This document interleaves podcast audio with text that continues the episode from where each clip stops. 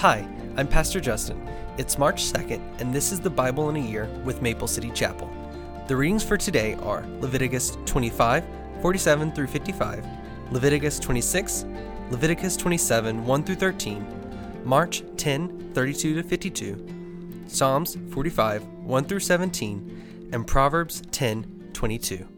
Leviticus 25, 47 to 55.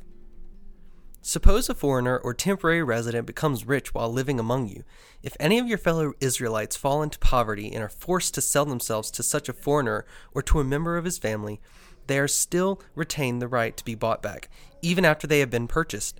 They may be bought back by a brother, an uncle, or a cousin. In fact, anyone from the extended family may buy them back. They may also redeem themselves if they have prospered. They will negotiate the price of their freedom with the person who bought them. The price will be based on the number of years from the time they were sold until the next year of Jubilee, whatever it would cost to hire a worker for that period of time.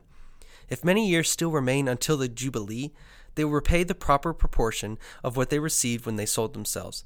If only a few years remain until the year of Jubilee, they will repay a small amount for their redemption. The foreigner must treat them as workers hired on a yearly basis. You must not allow a foreigner to treat any of your fellow Israelites harshly. If any Israelites have not been bought back by the time the year of Jubilee arrives, they and their children must be set free at that time. For the people of Israel belong to me. They are my servants, whom I bought out of the land of Egypt. I am the Lord your God. Leviticus 26. Do not make idols or set up carved images, or sacred pillars, or sculpture stones in your land so you may worship them. I am the Lord your God. You must follow and keep my Sabbath days for the rest of the reverence of my sanctuary, for I am the Lord. If you follow my decrees and are careful to obey my commands, I will send you the seasonal rains. The land will then yield its crops, and the trees of the field will produce their fruit. Your threshing season will overlap with the grape harvest, and your grape harvest will overlap with the season of planting grain. You will eat your fill and live securely in your own land. I will give you peace in the land, and you will be able to sleep with no cause for fear. I will rid the land of wild animals and keep your enemies out of your land. In fact, you will chase down your enemies and slaughter them with your swords. Five of you will chase a hundred, and a hundred of you will chase ten thousand. All your enemies will fall beneath your sword. I will look favorably upon you, making you fertile and multiplying your people, and I will fulfill my covenant with you. You will have such a surplus of crops that you will need to clear out the old grain to make room for the new harvest. I will live among you, and I will not despise you. I will walk among you. I will be your God, and you will be my people. I am the Lord your God, who brought you out of the land of Egypt, so you would no longer be their slaves. I broke the yoke of slavery from your neck, so you can walk with your heads held high. However, if you do not listen to me or obey all these commands, and if you break my covenant by rejecting my decrees, treating my regulations with contempt, and refusing to obey my commands, I will punish you. I'll bring sudden terrors upon you, wasting diseases and burning fevers that will cause your eyes to fail and your life to ebb away. You will plant your crops in vain because your enemies will eat them. I will turn against you, and you will be defeated by your enemies. Those who hate you will rule over you, and you'll run even when no one is chasing you. And if, in spite of all this, you still disobey me, I will punish you seven times over for your sins. I will break your proud spirit by making the skies unyielding as an iron, and the earth as hard as bronze. All your work will be for nothing, for your land will yield no crops, and your trees will bear no fruit. If even then you remain hostile toward me and refuse to obey me, I will inflict disaster on you seven times over for your sins. I will send wild animals that will rob you of your children and destroy your livestock. Your numbers will dwindle and your roads will be deserted. And if you fail to learn the lesson and continue your hostility toward me, then I myself will be hostile toward you. I will personally strike you with calamity seven times over for your sins. I will send armies against you to carry out the curse of the covenant you have broken. When you run to your towns for safety, I will send a plague to destroy you there, and you will be handed over to your enemies. I will destroy your food supply so that ten women will need only one oven to bake bread for their families. They will ration your food by weight, and though you have food to eat, you will not be satisfied. If, in spite of all this, you still refuse to listen and still remain hostile toward me, then I will give full vent to my hostility.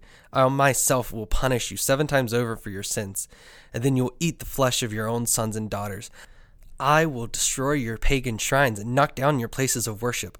I will leave your lifeless corpses piled on top of your lifeless idols, and I will despise you. I will make your cities desolate and destroy your places of pagan worship.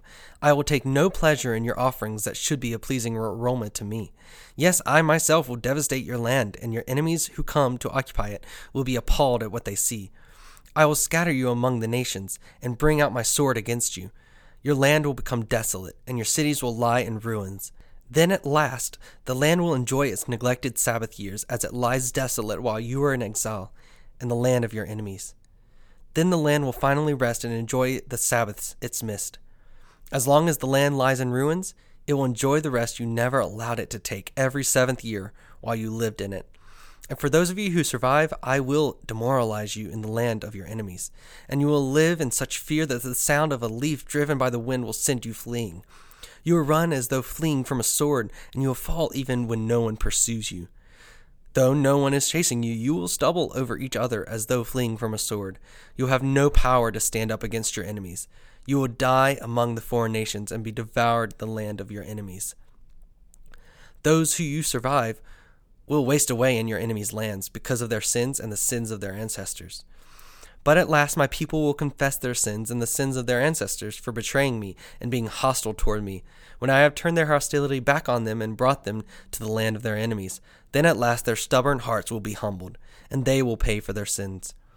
Then I will remember my covenant with Jacob, and my covenant with Isaac, and my covenant with Abraham, and I will remember the land. For the land must be abandoned to enjoy its year of Sabbath rest as it lies deserted. At last the people will pay for their sins, for they have continually rejected my regulations and despised my decrees. But despite all this, I will not utterly reject or despise them while they are in exile in the land of their enemies. I will not cancel my covenant with them by wiping them out, for I am the Lord their God. For their sakes I will remember my ancient covenant with their ancestors, whom I brought out of the land of Egypt in the sight of all the nations, that I might be their God. I am the Lord. These are the decrees, regulations, and instructions that the Lord gave through Moses on Mount Sinai as evidence of the relationship between himself and the Israelites. Leviticus 27 1 to 13.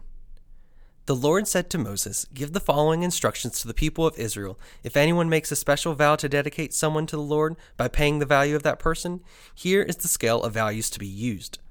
A man between the ages of 20 and 60 is valued at 50 shekels of silver, as measured by the sanctuary shekel. A woman of that age is valued at 30 shekels of silver. A boy between the ages of 5 and 20 is valued at 20 shekels of silver. A girl of that age is valued at 10 shekels of silver. A boy between the ages of 1 month and 5 years is valued at 5 shekels of silver. A girl of that age is valued at 3 shekels of silver.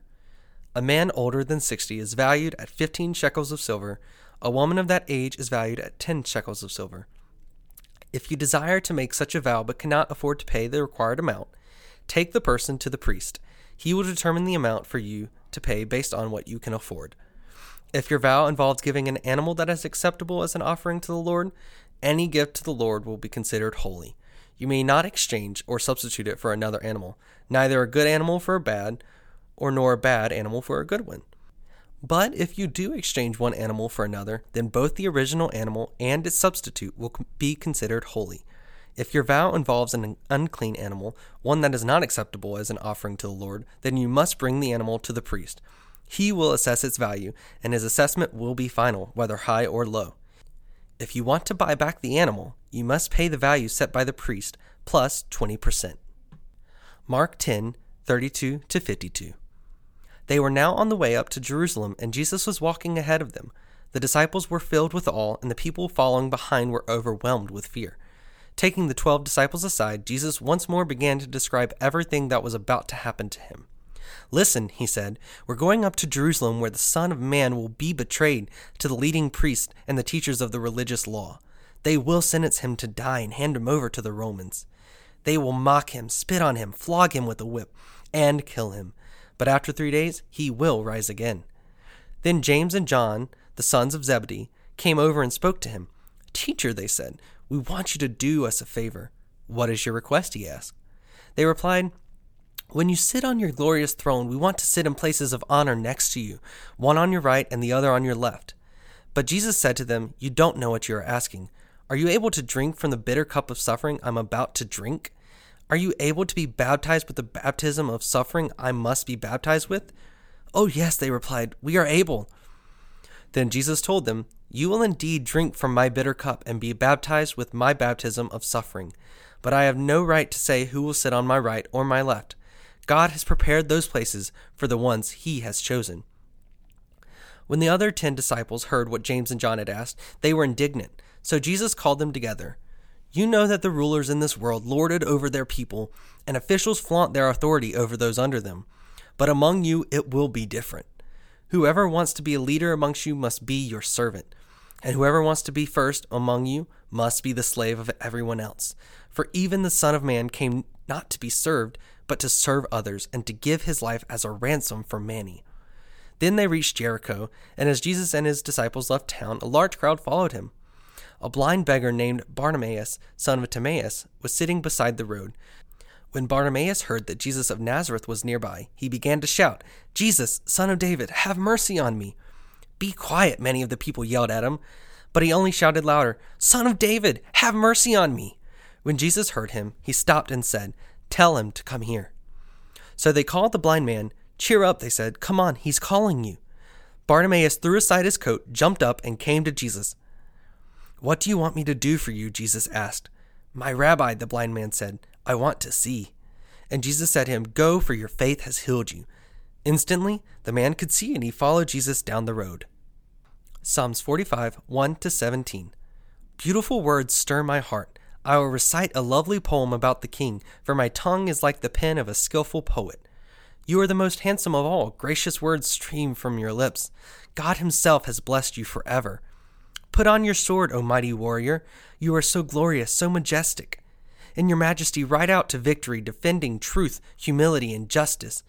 Go forth to perform awe inspiring deeds. Your arrows are sharp, piercing your enemies' hearts. The nations fall beneath your feet. Your throne, O God, endures forever and ever. You rule with the scepter of justice. You love justice and hate evil. Therefore, God, your God, has anointed you, pouring out the oil of joy on you more than anyone else. Myrrh, aloes, and cassia perfume your robes. In ivory palaces, the music of strings entertains you. King's daughters are among your noble women. At your right side stands the queen, wearing jewelry of finest gold from Ophir. Listen to me, O royal daughter. Take to heart what I say. Forget your people and your family far away. For your royal husband delights in your beauty. Honor him, for he is your Lord. The princess of Tyre will shower you with gifts. The wealthy will beg your favor. The bride, a princess, looks glorious in her golden gown. In her beautiful robe, she is led to the king, accompanied by her bridesmaids. What a joyful and enthusiastic procession as they enter the king's palace. Your sons will become kings like their father. You will make them rulers over many lands.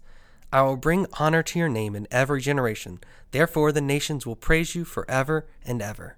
Proverbs 10:22. The blessing of the Lord makes a person rich, and he adds no sorrow with it.